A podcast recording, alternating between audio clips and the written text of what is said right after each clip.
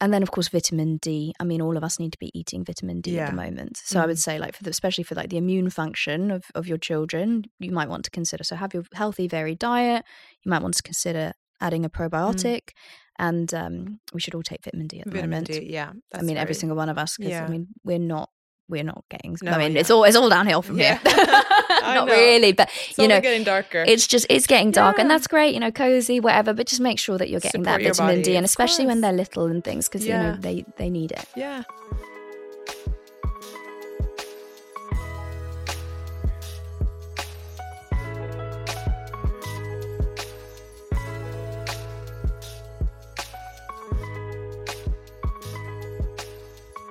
Welcome to another episode of Under Your Skin with Lovisa. And today marks our first podcast in English as we have an international guest with us. We welcome a woman who's an entrepreneur, former blogger, and a real geek, Sophia. And now I just remember, I don't know how to say your last name. How do you pronounce this? You are not the only person who doesn't know how to say my surname. Don't worry, Marinho de Lemos. Oh my gosh, Marinho de Lemos. It sounds more exotic than it is. Yes. so, welcome. How are you? I'm very well, thank you, Louisa. I'm really well. I walked here in the pouring rain, so I'm a little bit wet, but other than that, I'm good. Oh, Thank wonderful. you. Where are you originally from? I mean, your last name sounds Spanish. Am I right? Portuguese. So I'm British Portuguese. Portuguese. Yeah. Oh, so that's that's, kind of my my father's from Portugal and my mother was um my mother is British Brazilian. So a little That's bit so of a. Yeah, I know and I'm sort of blonde, pale skinned. Everyone's like, "Really? Are you though?" I didn't get all the like dark genes. Oh, um but yeah, so I don't really look the part, but yes. That's wonderful. I love Portugal. Oh, yeah, like, me too. Yeah, Lisbon is like my. That's where I would want to live, like later on in life. Me too. It's um so I have quite a lot of family in Lisbon and it's like my husband actually randomly his sister moved to Lisbon as well. So Oh, yeah? we have it in our like forever 5 year plan. Mm, You know, always like yeah, that's our next that will be our next move one day. that's so. but um nice. it's been our 5 year plan for I think Yeah. 20 years or something. like a lot of Swedes, a lot of Swedes moved to Portugal. recently I think there's been a bit of an exodus. I mean there's been I think pensioners have gone to the southern part of Portugal for Oh, a long yeah. time, but now you've got this new generation of like young people, digital nomads Mm-hmm. going. I mean there's even a Swedish school actually in Lisbon. Oh, really? So yeah, it's quite well set up for Swedes. Might in move- case you are, yeah, exactly. In case you're Might move plotting your right move, now, there yeah. you go. but I thought for those who don't know you and and you work, you have started Källa, which is a supplements company. I want you to to speak a bit more about that later. But who are you and what is your background? yeah, so like like we just mentioned, I'm not Swedish. I'm Portuguese British, but I've Mm-hmm. been living in Stockholm now for a, a decade. So to be honest, Louisa, Oh, we should be able to do this in Swedish. Oh, but I'm sorry, but no. Well, for your listeners' sake, it's probably better that we take it in English. I don't know if I could do gut health in Swedish Oh, just yeah, yet. I'm not quite there. No. But my professional background is in sort of digital business and digital marketing. So I've been working in this area for 15 years. So that was, I guess, like I started off in the sort of digitalization space. So Mm. taking kind of offline brands online. And of course, now it's a bit of everything when it comes to digital. But my personal passion has for a long time been in gut health and well being and nutrition. So, to be honest, I feel really privileged that I get to marry those two things Mm. as part of my job. And then outside of work, I'm a mother to two young children. I've got a four year old and a one year old boy. Oh wow. Uh, yeah, that keeps me busy. Yeah. Um, but it's great fun. So I um, am one of the three founders of Källa. And like Mm. you mentioned, that is a, a gut health brand and supplement company. So yeah, that's kind of of me. That's wonderful. And how was the process of starting Källa? Like, how did you come up with the idea, and how did you go from like being an employee to starting this brand? Yeah, so I guess as like a first point, Källa is it is a Swedish gut health brand. So we Mhm. make science-backed probiotic powders and supplements. We fervently believe that your gut is your source of better health and that if you care for your gut, you will be much better equipped to look, feel, and perform your best every day. So Mm. for us at Källa, the gut is where we always begin. Um, and I said there that we make science backed probiotic powders. And I always think it's important just to clarify what science backed Yeah, yeah. means because I think there are a lot of companies out there saying that they're like science backed, clinically evidence, research backed. Um, but for us, what it means is that all of our probiotic strains are backed by published clinical research. Mhm. And the same goes for the supplements. All the ingredients that you see in our supplements have published clinical research to support them for that application, so for that area of health and well-being. Mm. And there's also research into how the various ingredients interact together Yeah. um, as well. So we take science very, very seriously. We have a scientific advisory council that goes through all of our scientific literature and the scientific literature of the suppliers that we work with to make sure that we are really, really dedicated to having that clinical research and Mm. that backing there. And the reason we do it is because we ultimately want to get people results. Mm. We really believe that, you know, if you have well researched products, Mm. you're more likely to help people feel the difference. Definitely. Um, so that's kind of our, I would say, at our foundation. Then we're very, we're meticulous about what we put in our products, but also what we leave out. And I know Mm. that resonates well with you, Louisa, of course, because that's obviously your philosophy at Under Your Skin as well. So, you know, all of our products are vegan, they're free from artificial flavors, from sugars, lactose free, soy free, non GMO. So, integrity is very important to us too. Mm. And then, as kind of a final value, we like to do things a bit differently. We do things thoughtfully. Yeah. We create packaging experiences that Mm. We believe give moments of joy. We say that Källa is for people who care as much about design as they do about getting results. And I Yeah. think that is quite reflective of who our customer is. Mm.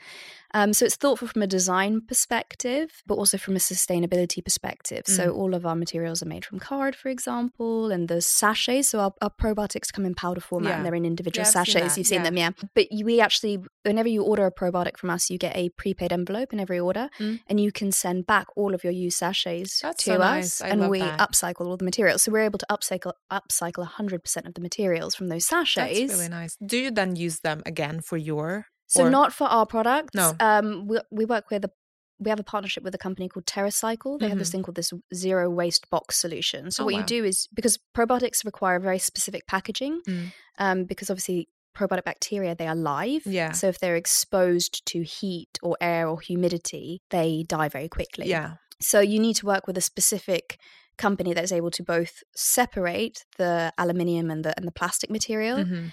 And then upcycle yeah. it. So actually what it's upcycled into is not other sachets, it's into like piping and things like this. So Wow, places okay. where you need Yeah. plastic. Yeah. So pipes is a good example of one. And sometimes into like shoes and things like that Oh as wow, well. that's amazing. Um, so TerraCycle are incredible, actually. They're a good company to Yeah, look at because yeah. they do wonderful things in this space. So yeah, and I mean, part of that thoughtful design process is also that we did a little bit of research before we actually launched the brand, and we Mhm. found that the number one reason that people gave up on taking supplements and probiotics is because they forgot to take them. They shoved them at the back of their fridge or at the back of their cupboards, Yeah. and then they forgot, and they didn't feel the effect, and then before you know, it, it's out of date, and then they bin it, and then Yeah. they never go back. So we wanted to create packaging that was so beautiful, you wanted to keep it out, you want Yeah. to keep it in view hmm with the philosophy that you know if it's there then maybe you'll remember to take it Yeah. Yeah. so that was kind of that sort of like shell i guess in a nutshell and then in terms of why why we created it which i think you Yeah. asked there as well was so myself stefan and henrik we're the three founders of Yeah. we all worked at a big beauty company before and we left at various times we didn't leave at the same time Okay. i think all of us when we left we knew that our next step was to do something purposeful hmm we knew that we'd done we'd had great fun and and to be fair like what we were working with before was purposeful but i think we really wanted to work more in the well-being space Yeah. and do something we were really really proud of Mm. and do it on our terms and interestingly like separately i think we all arrived at probiotics Mhm. Uh, we had our own individual kind of Oh, health yeah. journeys Yeah. maybe professional journeys at meeting probiotics for the first time Yeah. I can say for myself, like much like you, I went on a kind of a wellness journey of my own around Mhm. gut health. I have had IBS. I would say like the trigger for my IBS being kind of a bit of a problem was when I was around 18 when I went to university. Oh yeah. Um, and that's quite common that stress will trigger Mhm. like um, the onset of IBS or any condition really. And so I had really quite debilitating IBS for years actually, Oh, wow. and Mm. periods of my life where it was like, you know, I couldn't eat a meal without having to lie down afterwards. I was in so much terrible. pain and I was getting skin conditions, Yeah. mood conditions, Yeah. which at the time, of course, I didn't realize linked back To gut to my gut health. Yeah. But now, of course, on reflection, I understand that it was it was ultimately IBS that was triggering it. Um, so I had to go on my own personal journey, I would say, Yeah. on how to manage these symptoms through nutrition and lifestyle changes. And my husband actually has an irritable bowel disease, Oh yeah. so he has Crohn's disease. So um, He it's very Crohn's. romantic. Oh, yeah, his yeah, Crohn's disease is very romantic, isn't it? Like I, I like gut health uh, duo. The gut health com- Yeah, exactly. yeah. It's not a very sexy couple, is it? It's not the one. Yeah, that's not the one you want to go for. But um, but so gut health was very much part of our household. I yeah, would say. yeah. And how like, did you like where when you had your like IBS and that journey? Like, Mm. how did you discover probiotics and how did how was the like journey to being healthy in that? yeah. So that's what I was going to say. Is actually that's how I I discovered probiotics Oh, was yeah. part of it. And I think you know if you do, I mean, part of the IBS medical guidelines actually is that doctors can or may recommend a course of probiotics for 12 weeks to patients and if it works for them then they can continue it if it Mm. doesn't perhaps that's not the right therapy for them i mean for me it was a long a long journey hmm um of i i did everything but i had a very restrictive diet at one point there's a diet called the fodmap diet which you can Yeah. do with support from a you should only do with support from a health Yes, practitioner to be honest it was it was very restrictive and i was taking all kinds of things and in the Mm. end at the end of the day the the things that worked for me hmm was actually just chilling out for a Yeah. bit actually um was you know exposure to sun being kind of happy rest all of these other things Balance. yeah finding balance and um and a probiotic Mm. actually and actually it's the, bacteria that we have in our best-selling probiotic which supports with IBS is the one that I've found to be most helpful to Oh, manage my. IBS symptoms Oh, and I've been taking it every day for That's years amazing. now. Yeah. and my husband takes every day too. Crohn's disease is a bit of a different beast, of course. I was just about to say we actually had a guest last week. I'm not sure if it's been uh, on air when we speak about this, but we had a guest who's has Crohn's disease, and that's just she also spoke about probiotics a bit, and but that's kind of a completely different journey. I, I yeah, I mean, it's a different, it's a completely different Mm, beast, to be mm. honest. I mean, IBS is a syndrome. mhm, It, impacts about 25 to 30% of the population, mostly women. yeah, And there's like a, a range of digestive symptoms which fall under the IBS category, Yeah. But you can have IBS in different parts of your colon. yeah, Um, symptoms can manifest, and I think the range of IBS symptoms and how severe they are hmm is um it varies a lot. I mean, there are people with very mild IBS and there are people that with very debilitating IBS. yeah, IBD is is largely two diseases: it's ulcerative colitis and Crohn's disease, yeah, and um, they're inflammatory bowel conditions. They're very, um, you, you're normally under quite a lot of medication, and you you have to have quite a lot of in- medical intervention. It can be quite um, can be really really difficult actually Yeah. for people that have it. So it can be very debilitating. But I, there's a lot of incredible research in this space, Mm. and new medications coming up all the time that can really help people with support of their symptoms. But Yeah. wi- but I, one thing I would say that IBS and IBD have in common yeah, is that you you need to take care of your overall health and well-being. Mm. You need to avoid you know you need to make sure that you rest. You need Yeah. to avoid high stress situations. yeah, Nutrition is a part of the puzzle, but actually I would say comparatively it can sometimes be quite a small part of the puzzle. yeah, yeah. It's, it's general lifestyle General and rest lifestyle, yeah, because stress and inflammation and prolonged inflammation, chronic inflammation, Yeah. can be a big trigger for yeah. for flare ups of both Mm. conditions. Of course, yeah. We're gonna get in more into gut health. Yeah, Um, but I just I just wonder like how was the journey for you going from, you know, having a safe kind of employment and then taking the step over to starting your own brand? Like how Yeah. was that experience? I think that's a great question. I think, to be honest, I think as a first point, I don't know how safe big corporations are today. No, that's very true. I think I think like when I think about like my parents' generation, for them it was like a job for life. You know, you went, Yeah. you tried to get to like, or even when I was applying for my first jobs at university, it was like, oh, I want to work for Mars. Yeah. I don't know, or whatever, like whatever the big. Obviously, that's the first big company I thought of. But like, you know, because if I do that, then I'll like climb the ranks, and I, Mhm. you know, then I can work for them. I get a good pension Yeah. and bonus, and I get a new job title every three years. But I think that's changed. Mm, I mean, I, I think we've seen it with a lot of the big companies here that they've had to cut like 20% Yeah. of their work Yeah. staff, making big changes. So I think that security element, I don't know how true that is anymore. And I can say from like personal experience, like I've I've worked in big corporations Mm. most of my life.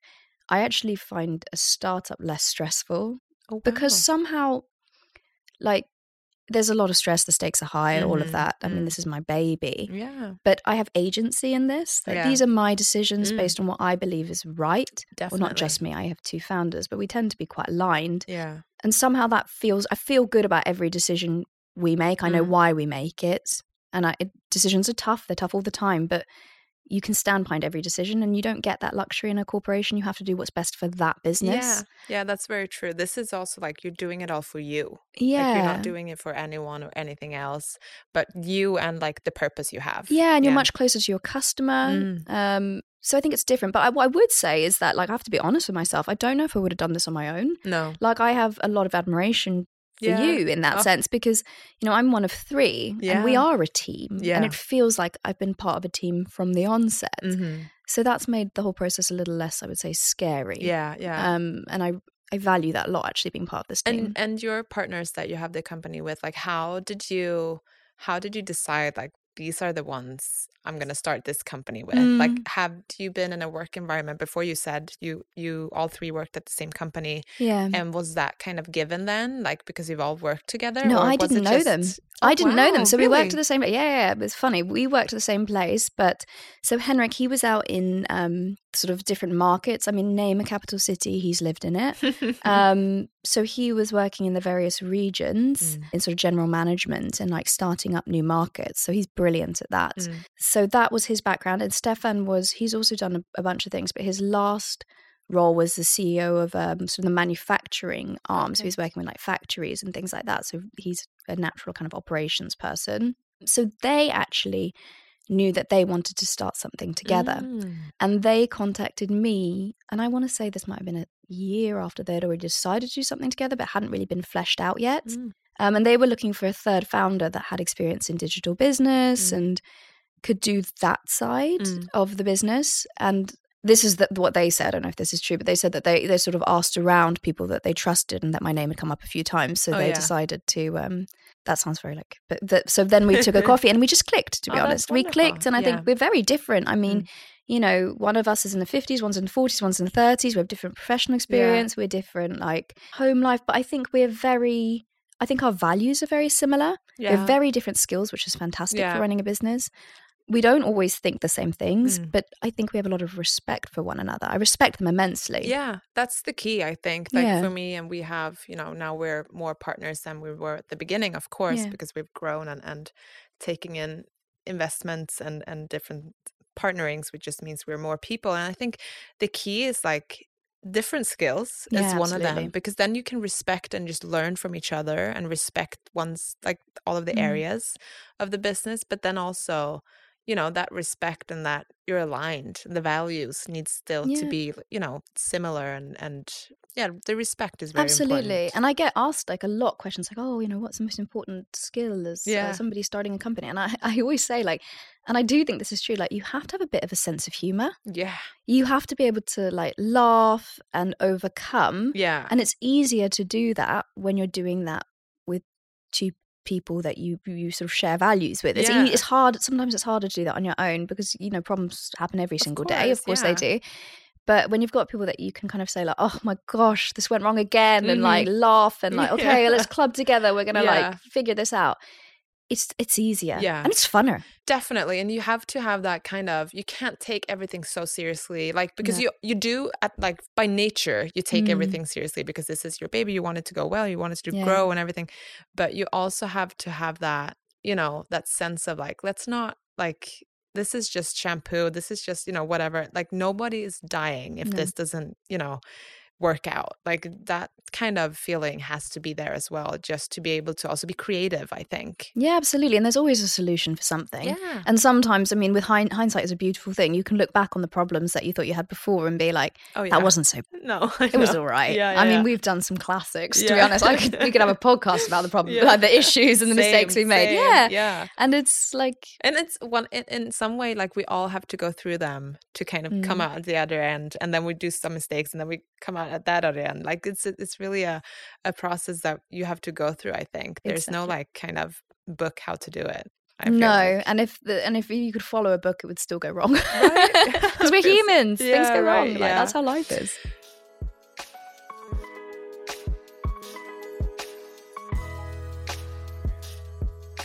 Yeah, but we spoke a little bit about gut health, and I thought we'd um, dive a little bit deeper into that. And and could you just give like kind of an introduction of what good gut health looks like? I think there's so much information and just different companies sending different messages, and just like what's your view of a good gut health and how we kind of sustain that gut yeah, health. Of course. So I think it's sometimes helpful to start with like what the gut is, just mm-hmm. to kind of clarify yeah, yeah, that. Um, because I think it's I think we use the term gut all the time, but I don't think everyone's always entirely sure what we mean when we say For the gut. Sure. So the gut refers to the passage that runs from your mouth to your anus. Mm. Um, and it's a system. So it's a collection of organs, basically. And it's, of course, primary function, or what it's best known for, is the digestion of food, the nutrient absorption, and then, of course, excretion of waste. Yeah. But when we talk about the gut, often we're really homing in on the intestines or the colon, so your small intestine and your large intestine. And this is where most of your gut microbiome is housed. So the gut microbiome is the trillions and trillions and trillions and trillions of bacteria hmm that live within you, that live largely within your colon. And there's also, you know, uh, yeast and viruses and fungi in there as well. But the, the majority of the population is your is is of bacteria. Mm. And you have other microbiomes. You have a skin microbiome, as you know. You have a vaginal microbiome. You have a nasal microbiome. Um, but the biggest and the most varied is the gut microbiome. Mm. And this collection of bacteria, they have this incredible role in your body. They influence, honestly, they influence every aspect of your health and Mm. well-being. They train your immune system, for example. So 70 to 80% of your immune system sits within your gut. Oh, wow. It is the bacteria within your gut that are responsible for training this immune system to understand what is friend Mm. or what is potential enemy or a Mm. threat. So the gut bacteria within you, they play a crucial role in the onset of allergies, for Oh, yeah. example, but also in how susceptible you are to viruses. Mm. Your gut bacteria play a crucial role in the production of hormones, for example. Mhm. And there are some obvious ones around like, you know, appetite and feelings of fullness. Yeah. But then there are other ones like serotonin, for example, which Mhm. is your kind of your happy hormone. Yeah. 95% of your serotonin is created, in fact, in oh, your gut Wow. No idea. over yeah and it's amazing and a half of your dopamine your Mm. gut produces this messenger called GABA GABA which inhibits its responsibility is to inhibit feelings of anxiety Mm. so we hear a lot this kind of gut brain connection people Yeah. are talking about one way in which your gut and your brain are connected is via the production of these hormones Oh, okay. It's responsible for you know if you think about female like hormone health we talked about estrogen Yeah. um, before we started this podcast today um, the gut plays a crucial role in Yeah. keeping estrogen in balance within the Mhm. body Mm. so actually if you have an estrogen imbalance very often what people what a specialist might do is actually look at your gut health Yeah. and often people that have estrogen imbalances will also have like IBS for Yeah. example in fact people that have anxiety will often have IBS so there's all these different systems your bone health your skin health i mean they they all link back to this gut Mhm. microbiome so a, a healthy gut is a gut where the microbiome is in balance Yeah. where you have a variety of species of bacteria and Mm. you don't have pathogenic or bad bacteria overcrowding or crowding out good bacteria Yeah. um, so that's kind of what a healthy gut looks like. But how a healthy gut feels, which I think perhaps is more like relevant, is that you know you a healthy gut should feel like nothing at all. No. Really, you should Yeah. just feel fine. Yeah. But um, I would say some telltale telltale signs. That's tricky to say. Um, of um, an unhealthy gut might be excessive bloating. Yeah. So a little bit of bloating is normal. hmm It is completely normal. But excessive bloating, excessive gas, Yeah. um, excessive like abdominal cramping, hmm irregular stools. So, like if you're going to the toilet a lot or you're not going to the toilet much at all, Yeah. something's probably amiss. Mhm. And I mean, it's uh, if you look at your poo basically, and if the texture or the sort of the the size and the shape of it is a bit off, there's something called the Bristol stool chart you can look at, which Yeah, is a beautiful picture, of course, Yeah. of different types of poo, and but it gives you an indication of what might Yeah. be going on. Yeah. Um, so that might be like something to Mm. reference. Um, so if something is a if, if something's amiss there, Yeah. you might have something Yeah. A little bit It's strange happening in your gut. Yeah. It's so amazing how it's almost like the intelligence of the body is in the gut. Oh, Yeah. absolutely. I mean, it's called your second brain. It's actually called the enteric nervous system. I mean, it is a nervous system of its own. And actually, I would say also, like, there's the gut disturbances, but very often what happens as well is that you might have other symptoms which you wouldn't think Mhm. relate to your gut. So, for example, skin conditions. Yeah. For example, you're having breakouts Yeah. or eczema. You're having, um, it can be things like uh, sleep problems, for Yeah. example. You know, we Mm. said like serotonin. Yeah. Serotonin is a precursor for melatonin, your your sleep, Sleep. hormone. Mm. So if you're having like sleep issues, that could also link back to your gut health. Mood disturbances. If you're Mm. feeling like very low energy, low mood, you're doing kind of everything else Mm. right, there might be something going on in your gut. How can we test? Like, if someone's listening and feeling like, okay, how do I know? Like, I have some of these symptoms as you're Mm. mentioning, and how, and like, I've tried prebiotics, probiotics, which we will talk about later also. But like, is there some way to test the microbiome of the gut? Yeah, I mean there absolutely is. I think there's there's two sort of routes. I mean the first thing is that if you're worried about your gut health, you should always go to your doctor. Yeah. I mean, that's the that should always be like your first port of Yeah. call because the gut can signal that there are other things at play and you should Mhm. go and investigate what's Mm. happening. Mm. And it can be hard sometimes with a doctor because, like I said, IBS is a syndrome. It's not a, a condition. There's not really a treatment plan in No. place for it. Yeah. But I think, you know, if you've got things like blood in your stools Yeah. or like anything, you should always just go to a doctor first and Yes, foremost. And if you're worried, that's always where you go. Yeah. You can, and they might decide that you should do a stool test Mhm. to check if something is, but then they're actively looking for a problem. Oh yeah. You can do something called a microbiome test. We have one at Källa. We work with the uh, Medical University of Vienna actually on Mhm. this, and Oh, it's wow. we use um, uh, something called next generation DNA sequencing. So we measure a stool sample. You post the Medical University of Vienna a Yeah. stool sample, and we basically screen thousands of bacteria. That's amazing. So you actually have a test at Källa where this is a stool test basically. Yeah. Where you send off yeah, but what I would say the difference here is that this is more for the health curious. It's not Mhm. diagnostic. No. So if you're looking for a diagnosis, that's your doctor. yeah. But if you're just kind of curious about what the state Yeah. of your gut health is, Then you can this can be quite fun and or fun, Oh but it's interesting. And, and in it, you will get like um, a review of like your bacterial um, diversity, and it'll tell you Mhm. like, okay, you're very high in this bacteria, low in this one, and then we give you recommendations like eat more. So what, a very very common one is you're not getting enough fiber in your diet, Yeah. or you're not getting a variety enough of a variety into your Mm, diet. So yeah. consider that. So we give you tips around like nutrition, and also a bit of guidance perhaps about products you might want to include, supplementation Yeah. lifestyle changes you might want to make, uh, hydration, things like that. Um, but we can also then connect you with a specialist that's been trained in how to read these reports so Mhm. that you can have like a 30, 45 minute call with Mm. someone that can actually then delve that little layer deeper. So, some, so, you know, for example, if it's like, okay, eat more fiber, Yeah. then a health coach might be able to say, take a bit more of like your history there and Yeah. say, this is the kind of fiber I would you recommend need. Yeah. you you eat because Mhm. maybe you are a little bit sensitive to high FODMAP foods. Yeah. These are other great sources of Mm. fiber. Or think about how you introduce fiber so you don't get other digestive Mm. issues. Because if you have too much fiber, you can get problems over- too. so, but. I would say like that's not generally a problem for people. I mean, one in only one in ten people eat the recommended daily Oh, intake of yeah. thirty grams of Oh, wow. So people aren't eating enough.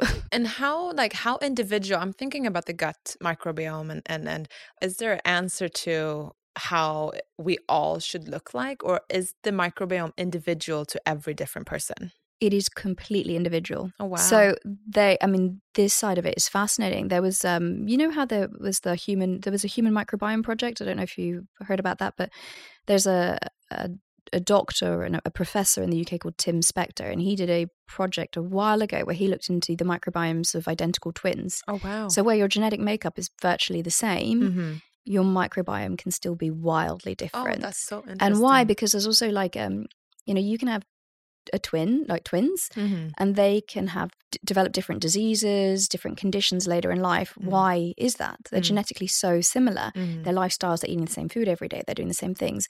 And I mean, what Tim Spector looked at, and I'm really simplifying his study. I think if I go and listen to how he puts it, but is that like actually like it, the microbiome may play a crucial role in this Okay. actually that and, and now we see a lot of interesting things happening in the field of medicine that like Mhm. actually um, one of the gentlemen on our on our scientific advisory council his name's dr nicholas gash he's actually working in the area of um, microbiome interventions for uh, cancer outcomes Oh wow. so this is very much in its infancy Yeah, yeah. but basically saying that okay the microbiome might hint at how well we respond to certain medications That's amazing. so for example in the area of cancer Mm. what if you go in and you actually look at somebody's microbiome and you see they're lacking in certain bacteria Mhm. and we know that having more bacteria that, of that bacteria could make you respond better to certain treatment options could we intervene could we either intervene via nutrition or could Mm. we intervene via like a stool sample Mm. either giving you Yeah, yeah. somebody else's poo to eat That's what I was going to talk about because. I've heard about a study, and I don't know if this is right or wrong. You probably know more about this than I do, but I heard of a study where if you, this is very graphic, but if you were to it. eat, yeah, if you were to eat a depressed person's poo, like that microbiome, if a perfectly happy, healthy person would eat a depressed person's poo, you'd actually get depressed. Like you could get depressed, and, and is that is that correct? Like, am- am I saying this correct? No, I think it's brilliant that you bring this Yeah. up. It's it's not quite there yet. So what I would say is that what we know is that we know that people with mood disorders like Mm-hmm. Yeah. depression and anxiety and bipolar disorder, Alzheimer's, yeah. ADHD, like other conditions, they have a different they they have a different microbial composition than people that don't. So they lack a certain bacteria or they have a lot of a different one. So we, Yeah. that's kind of where we know. Yeah. What we don't know is what causes what. So is it the depression causing Okay. this alteration in the gut microbiome, or is the gut microbiome causing depression? It is Mm. a bi-directional communication yeah. between the gut and the brain, Mm. right? The messages are being sent both ways. So we're Mm. not sure. Mm. Where the tests have been done is actually in mice at the moment. So Okay. they take um, a ha- a happy mouse and a sad mouse, like you Mhm. said, and they put the sad mouse's poo or like the bacteria into the happy mouse, and Mhm. within a few days, the happy mouse loses interest in food and, and doesn't want to Oh move and doesn't want to, you know, do anything. They get depressed. Yeah. So there is a working hypothesis there Yeah, for it. yeah. And I think there's a really interesting, there's such a f- interesting field of research happening here now. Because I mean, at the end of the day, depression, like 350 million people have depression worldwide. It is the leading cause of ill health. And the antidepressants people eat, like the the pills, are just increasing, increasing, Yeah. increasing. And the, the reality is that antidepressants are fantastic for some people, Mm. but they don't work for everyone. So there's a lot of research going into, I think, lifestyle changes and I mean, different ways that you can treat depression Yeah. now. And one area is around nutrition. There's some really interesting research happening in like, can you eat yourself happy, so to speak? yeah. Um, that's really simplifying. I mean, there's also, I think, depression of- is, of course, like a massive spectrum, but, you know, it would like nutritional intervention impact Mm. sort of, let's say, mild depressive symptoms. There's the area of psychobiotics, which Mhm. is probiotics that target the gut and Oh, the wow. brain. Yeah. Um, so we have a psychobiotic. It's called For Mind and Mood, and it has it has seven bacterial strains in it, and so it's a it's a multi-strain probiotic, Yeah. And that is been shown under clinical in clinical studies to support the gut-brain axis and reduce anxious and depressive amazing. behaviors. And it's, like I said, it's very in its infancy. Yeah, so, yeah. but this shows promise, I would say, and I can say from our customer feedback, we've had really really great customer feedback from that product. That's amazing. Um, Is that something you measure, like when you do the stool test? Like, do you measure those like psycho parts of it? we so you measure like a predefined group of bacteria Okay. But then you know like everything like if i take serotonin as an example Mm. serotonin is a chemical messenger it plays a role in mood that's what it's like famous for yeah. but it does all this other stuff as well? Yeah. it doesn't have just one function it, it controls gut motility Mhm. it's a precursor for melatonin it does all these other things so it's it would be almost like simplistic i think to like yeah. what what it will tell you is that okay this this bacteria strain the population average is here and you are over or above and Yeah. if you're over maybe that's good and if you're if you're under it's it's not good and this is what you could potentially do Yeah. to improve that hmm so so that's what you might get from a gut microbiome test but then yeah like we were talking about so you have psychobiotics and then you Mhm. have this sort of area of like stool transplants and Mm-hmm. the only area or the only sort of condition in which it is approved for you to eat someone else's poo Yeah. to do a stool transplant is with a disease called C. diff. okay. Um, what is that? It's a it's a very aggressive, um, like hospital borne. Well, it's not hospital borne, but people tend to get it in hospitals. Disease. It's like it causes like extreme diarrhea, Oh. and it's the the problem is you treat it with antibiotics, but some people have found that this is um it's become sort of antibiotic resistant Mm. so it can be a big problem Mm. for for people and it spreads very quickly and what they found in a trial was that actually when they did a s- stool transplants like there was a 97% positive out like Oh, outcome so it's crazy high i mean so um so that is actually now the leading um, Mm. that is that is how you treat that disease now is with Mm. stool and and before it would have been like via the colon like almost like a colonic irrigation type thing now it, they encapsulate it so you. Okay. you swallow it Yeah. You spoke a little bit about antibiotics, and, and I think the antibiotics is known for kind of not destroying in any way, but kind of making the gut health and the microbiome and the and the gut very weak. Am I right? Yeah, I mean the job of antibiotics is to kill bacteria, and Yeah. it doesn't. It doesn't kill. It kills all bacteria, So good and good bad. ones and bad yeah, ones, exactly. yeah. So, I would say um, we should all be a bit mindful. I think Sweden's a bit of. I mean, we don't have much. We don't take that many antibiotics No, in Sweden. There are other countries where you take a lot Yeah. more. I would say, like generally, I would be mindful about how many antibiotics you take, Yeah. um, and for what. No, and and antibiotics are incredible. I Yeah. mean, the state Of like course, like, it's it's- it's yeah, we are where we are. Yeah, it's phenomenal. But I think it's also it's always worth asking the question like, okay, these antibiotics do Mhm. do I need to take these? What are my treatment options? Um, is this something that would clear up on its own Mhm. or not? Yeah. Uh, and if if antibiotics is what you should be taking, then do. I'd be a bit mindful also if you've got young children. Like your microbiome establishes itself in its first three years of life. Yeah. So if you don't have to give your children under the age of three Try to avoid it. antibiotics, Mm. I would. But if your child is sick, I mean, like give them antibiotics. But yeah. I think if it's not compl- if it's not necessary, Yeah. I, I wouldn't. And if you do have them, then take the antibiotics and then afterwards follow Support. with yeah, like Yeah. get your pro- get your good bacteria in via your Mm. nutrition. Have a fibrous diet. Eat lots of fermented Mhm. foods. Have your probiotic bacteria from a trusted company that has published clinical research. Mm. Ask them. Mhm. Ask them specifically. Mm. Like I've just done a course of antibiotics. We get that question a lot. Yeah. What product would Mm. you recommend? And just you know work on getting that good bacteria back in. I think that's very interesting with children. I actually had an experience, and this is just my own theory. I have no kind of research behind this, but I had when my daughter was two weeks old, or maybe even one week, she was perfectly healthy, sleeping very well, eating, like all of that stuff. And then I got, I don't know how to say this word in English. Uh, I think I do, but I'm going to say it in Swedish. I think That's you fine. understand. Mjölkstockning. Like, Yeah. I got, um, oh, what is it called? yeah. Poor you. That's horrible. And Yeah. yeah. Poor you. I'm going to search it up. Very painful. I had it too. yeah. Milk engorgement. No. Yeah, the milk engor- like there's milk engorgement, but the condition that you're talking Yeah, about is called something else. It will come to me in a minute. Don't worry, I know what you mean. Yeah. So um, I got milk mjölkstockning and uh, it was very bad. So I got a fever. Like I had, it was super kind of severe. And also I'd gone through like a, a birth and um, delivery that wasn't really easy. So the they were the doctors were quite like worried when I got a fever, and then Yeah, they put me on antibiotics. And I was also in that state, you know, when your child is like a week and you have you just want to feel fine.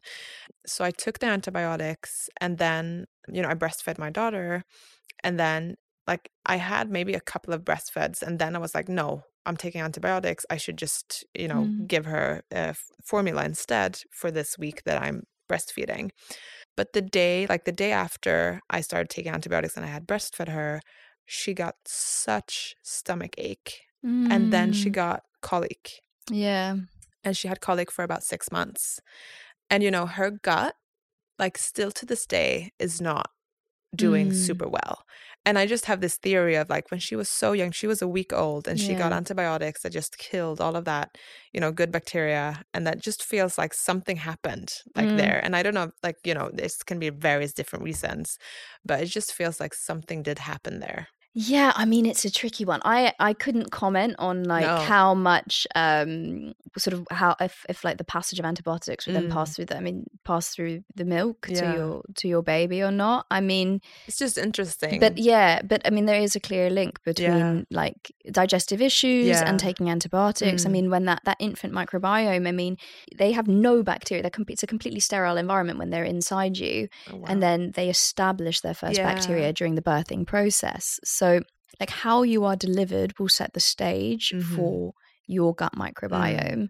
So whether you were born by a cesarean or whether, Yeah. whether you were born like vaginally, your first contact if you go home to a, a home with a pet in it Oh, contact with soil i mean Yeah. all of that is like just setting that foundation it's crazy. um for your gut microbiome and then of course like your health and there there is like there are for example like young children that live with a dog a lot less likely to develop asthma later in life if you're born by a c-section versus vaginally Mm. also is linked to your uh, likelihood of having like childhood allergies and things like that so there's a lot of like we know quite a bit there yeah. um, breastfeeding as well, like, is Yeah. great for the establishment of the Mm. microbiome. But you know, that's if these things are available to you, of course. Yeah. Then and how what should you do like you know after you when your baby starts to eat foods and and, and solid foods and so what is there something you should think about like for your children for example is there something you specifically think about when you know regarding foods or even supplements for children uh, Mm. regarding gut health yeah. Um, so I think it's it's the same for kids as it is for adults. It's Yeah. just that kids are pickier eaters than adults Yes. generally. I mean, like I said, I've got four and one year old. It's like sometimes they eat everything, sometimes they eat nothing. yeah I think generally what I would say is like you should eat a diet. All of everyone should eat a very a varied diet. Mhm. A varied diet of whole foods Mm. in its most natural form possible. Mm. So that means like eat the rainbow, yeah like eat lots of different colored foods, so fruits and veg, whole grains, nuts, seeds, colorful spices. Just get variety Mm. into your diet if you can because like we talked about earlier, like a healthy gut is a is a varied gut. Yeah. you know, a, variety of different bacteria, and Mm. that's your food for your bacteria that you're Yeah. giving them. Um, so have a variety of food, and like I said, kind of whole foods. Yeah. So um, if you can, like try to switch out maybe once a week or, or more if you can, like for the sort of brown alternative. So maybe Mhm. have a darker rice once in a while, a darker pasta. Yeah. Um, so I'm not saying like don't eat pasta, but maybe if you can have brown pasta instead of the white pasta, sometimes that's great. And I know kids can be picky about that, but it, it, that's like a good way to kind of um, that's basically to get more fiber, Yeah. complex Yeah. carbs and starch into the into the diet, and avoid the kind of more sort of yeah the, the less complex carbs. Yeah. And I would say if you can avoid like ultra processed food, so eat the food in its natural form, cook mm. basically. Yeah. It doesn't mean you have to be like you know crazy recipes, but just you know you try if you can to sort of cook Of rather than because I mean Sweden has one of the highest intakes of ultra processed foods in Europe. We eat so much ultra processed Oh. food here without even realizing it. From your kind of store bought meatballs to Yeah. your bars. I mean, Swedes eat a lot of these like Yeah, bars. They yeah. are full of um, stuff that's not great for Yeah. you, to be honest. So if you can eat real food, I would say Mm. that's a great place. And you feel the difference as well, like in You your do. body and in, in your overall health. Like it's such a different source of fuel. Yeah, I exactly. like. Yeah. Exactly. And then I would say the other, and I'm not saying that they can't have a Big Mac once in a while. Don't get me wrong. I just think generally that's like uh, the approach I would take um, and get healthy fats in there, you know, your olive oils Yeah. and things like that. And then I would say like kids generally don't tend to love like fermented foods. I mean, they're Mm. not maybe big fan, although like Swedes eat a lot of like filmjölk and Yeah. things. That's good, like Yeah. kefir and stuff. So the palate is kind of, it's used to that. Mm. Um, that's great. That's a good source of like good bacteria. And I think I would consider giving a child a daily probiotic. We Yeah. have a, a product in our portfolio called our Immune Health Family, and the Mhm. clinical trials are performed also in preschoolers. So that's Mm. good. And it's around um, the common cold. So supporting the gut microbiome to. Um, to in turn support the the immune system and the the clinical research of which there's 20 published clinical trials is around instances of the common cold. So you Mhm. might want to incorporate a a daily probiotic Yeah. as well. But obviously, you need to make sure that it's been tested in children and it's safe for them and things. Yeah. Uh, Generally, I would say they would be. It's more of a dosage thing. Mhm. And then, of course, vitamin D. I mean, all of us need to be eating vitamin D at the moment. So I would Mhm. say, like, for the, especially for like the immune function of, of your children, you might want to consider. So have your healthy, varied diet. You might want to consider adding a probiotic. And um, we should all take vitamin D at the Vitamin moment. D. Yeah. I mean, every single one of us. Because Yeah. I mean, we're not. We're not getting. No, I mean, yeah. it's all it's all downhill from Yeah. here. Not know. really, but It's you know, getting darker. it's just it's getting dark, and that's great. You know, cozy, whatever. But just make sure that you're getting Support that vitamin body, D, and especially when they're little and things, because you know they they need it. yeah.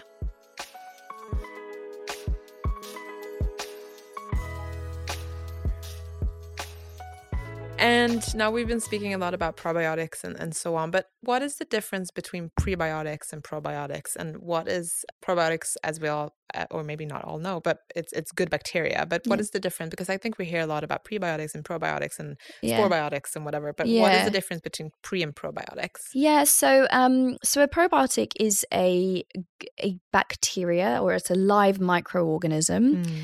which, when taken in a specific amount, it can help maintain or improve the good bacteria that you already have within you. So that's kind of the definition, or simplified definition of what a probiotic is.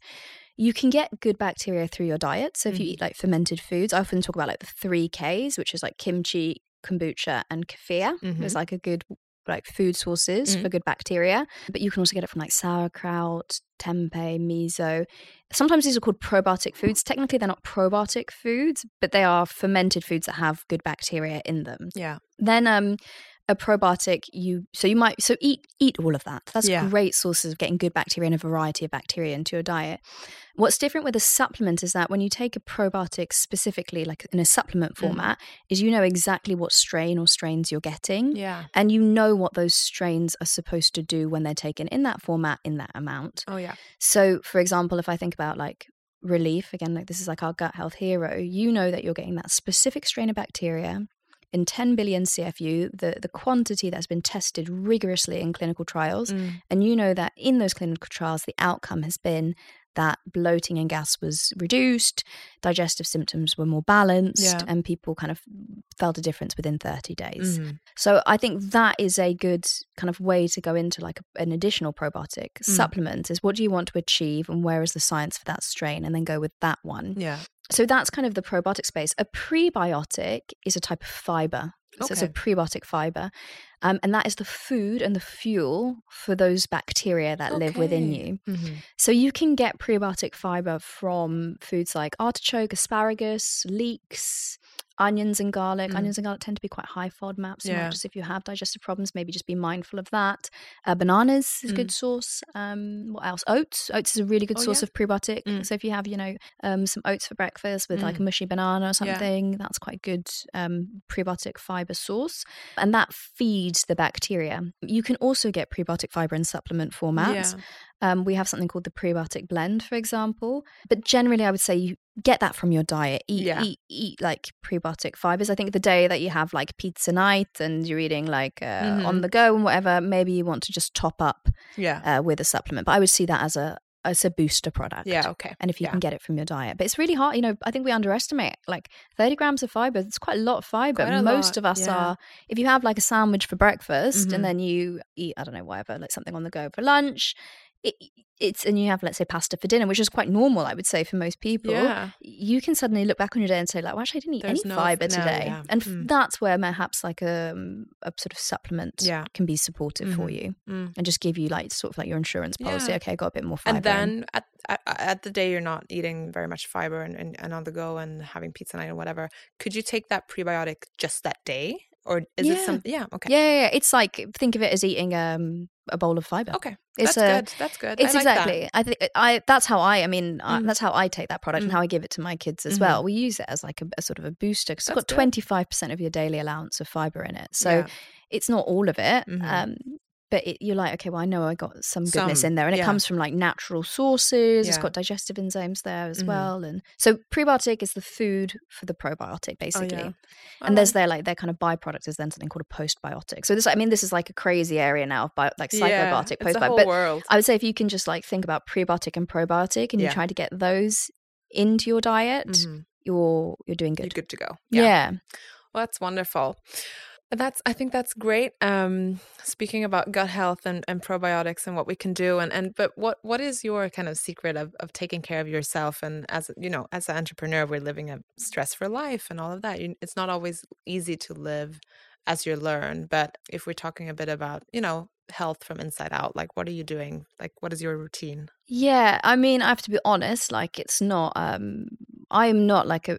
I care immensely about wellness, but I'm not like a wellness junkie. I'm not. I don't get up and like meditate every morning and do it.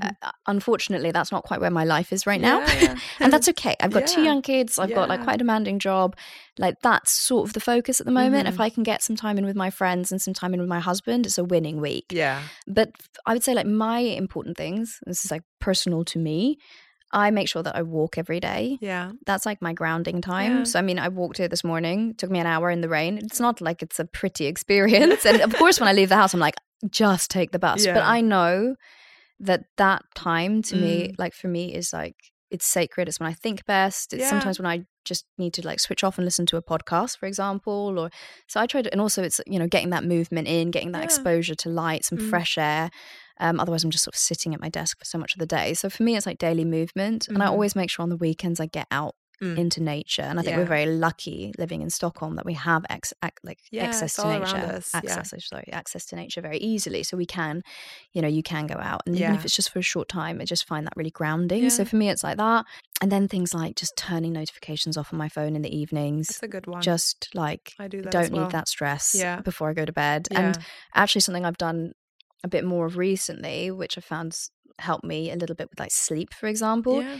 is that just no screens, but just like read a book. Mm. Read a book before bed. Like that's Yeah, just yeah. makes me happier. That's that's good. So those That's so it's not really like No. a big well I mean I try to do ex I mean I do exercise weekly but though that's less of a sacred practice than those things are to be honest those are my like non-negotiables Mm. What about skin and hair care? Like, do you have anything that you're, you know, that's your routine and that you do every day, or is it all? Is that not a big interest? Um, so I would be doing you a disservice if I said hair, hair care is not really my thing. Yeah. Um, but skincare, I'm actually getting a bit more into. I would say now. Nice. It's not that I have some complex routine or anything, but I think I'm becoming a bit more mindful. I think as my because now we've started, you know, so Källa at our core, we're a gut health brand, but we have a like a hormone health range Mm. now that we've we work with, and it's been really well received. And I think just deep diving Mhm. into hormone health and the impact of what you put on your skin Yeah. and what you you know sort of all everything you drink and, and do daily like the exposure to certain things so I- i'm that is an area of like increasing interest and i would say i've really stripped back my skincare Yeah. since then of just being like Yeah. really mindful about what Less i put more. yeah and just mindful about what i'm putting on my skin and, Yeah. and my kids skin as well just like all of us like Yes. what, what we're using in the house and just being a bit more careful i think you can go a bit crazy with this stuff but Of course. just generally just like okay you know what like i don't need yeah stripping back a little bit so i would say that's been like how my skincare has kind of evolved and also because we started to work a bit more now with the skin microbiome yeah. Um, we have a, a skin microbiome supporting product um, which is a it's like a daily oil that helps balance the skin Mhm. microbiome i think just being now a bit beginning under, to understand again like okay what we put in within us but also the importance of what you Yeah. put on you and just that like again it's the same way you want to keep the microbiome in balance within Yeah. you keeping On the skin. microbiome on your skin Yeah. in balance Yeah. too can Yeah. be incredibly It's helpful very important. Also important during win- winter time. I think that's like Mm, when the season change and everything. That's like when we see our skin really kind of flaring up and just you want to go back to basic. That's how my skin acts. Yeah. Yeah. Mm. Okay, wonderful. We've reached towards the end now, and we always have three last questions that we ask. So the first one, if if, if you could choose one routine, like any kind, it can be meditation, exercise, spa, whatever, that all people on Earth would have to do every day just to be better people. Like, what would that be? mm. um that's a great question i think mine would be like this is going to sound so cheesy i'm sorry it would be a daily hug yeah, that's nice. i think that's nice. COVID has really shone light Mm. on the importance of human connection, and we know Mhm. that like hugging reduces cortisol, it, it slows the heart rate down, it's Yeah. de-stress, it makes us happy. yeah, I think everyone deserves to receive or give a daily hug, Yeah. whether it's from like it can be from your dog or your child Yeah. or your friend. But I think that that I think is what I'd give everyone. That's nice. That's good. That's a good one, I think. we all need a hug. Yeah. and what do you think today's generation should give to future generation to make them feel as good as possible? Like what should we give our children? Acceptance. Mm. I think I think we all feel it at the moment, don't we? Like the state of the Mm. world, it's quite a scary Yeah. place at the moment. It can feel very overwhelming. But I think when. I look at younger people today, something that I think is is beautiful, or at least the I think generally younger people have this sort of acceptance of one another and a Yeah. tolerance for each other. Yeah. And I think we could all learn from that. And I think we need to hold on to that. hmm Um, that we accept each other for who we are and we're, we're tolerant of one another and our Yeah. differences. And I think if we can keep that going and they can hold on to that value and pass Yeah. it down, then I hope the future is far promising, more Mm. promising. Definitely. I agree with that.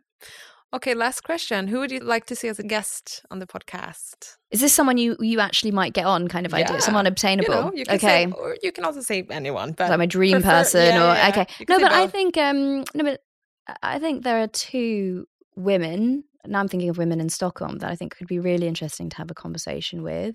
One is a woman called Nora Bavey. She's a um, she is a partner in a an invest in an investment company of all things. Of uh, it's called Unconventional Ventures, and the reason I bring her up is that I saw her speak at a Women's Day event, and she was just so inspiring. She invests in tech, but she invests in underrepresented groups. Mm. So her thing is about like you know yeah, just like investing where people don't traditionally invest Oh yeah. and she has just she had so much wisdom to share in this whatever it was i think she spoke for 10 minutes but she talked about representation and the importance of it and Mm. her journey Yeah. perhaps being someone that maybe could have been underestimated before and look at you know where she is today and she was just brilliant and she said something that really stuck with me she said if you if you don't think representation is an issue you're probably well represented and for you know i was there for a long time at this and it's not that we haven't heard that before but somehow when she said it it really stuck with me so she's Mm. somebody i think would have just an interesting Yeah, yeah. And then the other one is a woman called um, Lindsay Hedenskog. Well, I probably butchered her name too. Sorry, but she um, she's actually a dear friend of mine. But she's also the founder of um, a co-working space called Lamb. Mhm. Oh yeah. Um, have you been to? Yeah, it's yeah, I think it's I met her even. beautiful. Yeah, yeah. she's phenomenal, and she's an ex-journalist, a mother. But she created this phenomenal place in Lamb that is um, both like wellness hub, co-working, place of connectivity Yeah. but actually lambs had to close um recently and that's why i think she's interesting Oh, yeah. because a she has lots of insight into you know work life balance and Mhm. what a positive work environment looks like Mm. and burnout rates and all this. But equally, perhaps somebody that's gone on that startup journey that has now one chapter has ended. Yeah. And sometimes I think it's just healthy for us to speak to people that have gone through that and what's that Definitely. and, yes. You know To what's hear next More about and- that. Yeah. and that it's not the end, but perhaps maybe it's the beginning of something else. But Definitely. so- what you learn from it. exactly. Yeah. So I think that would be an interesting conversation. And both are just delightful women Oh. who are very impressive. So Oh, you'd have fun. Yeah. I would like to have That's that. I would like to be part of that Yeah, conversation. You can sit and listen. yeah, exactly. Well, wonderful. Thank you so much. It was so nice having you on. And now I feel like I'm going to go out and just eat the rainbow. I feel very motivated to just get that gut health really going. So thank you so much. Thank you for having me. I'm so happy to be here. Oh, wonderful. Thank you. Thank you.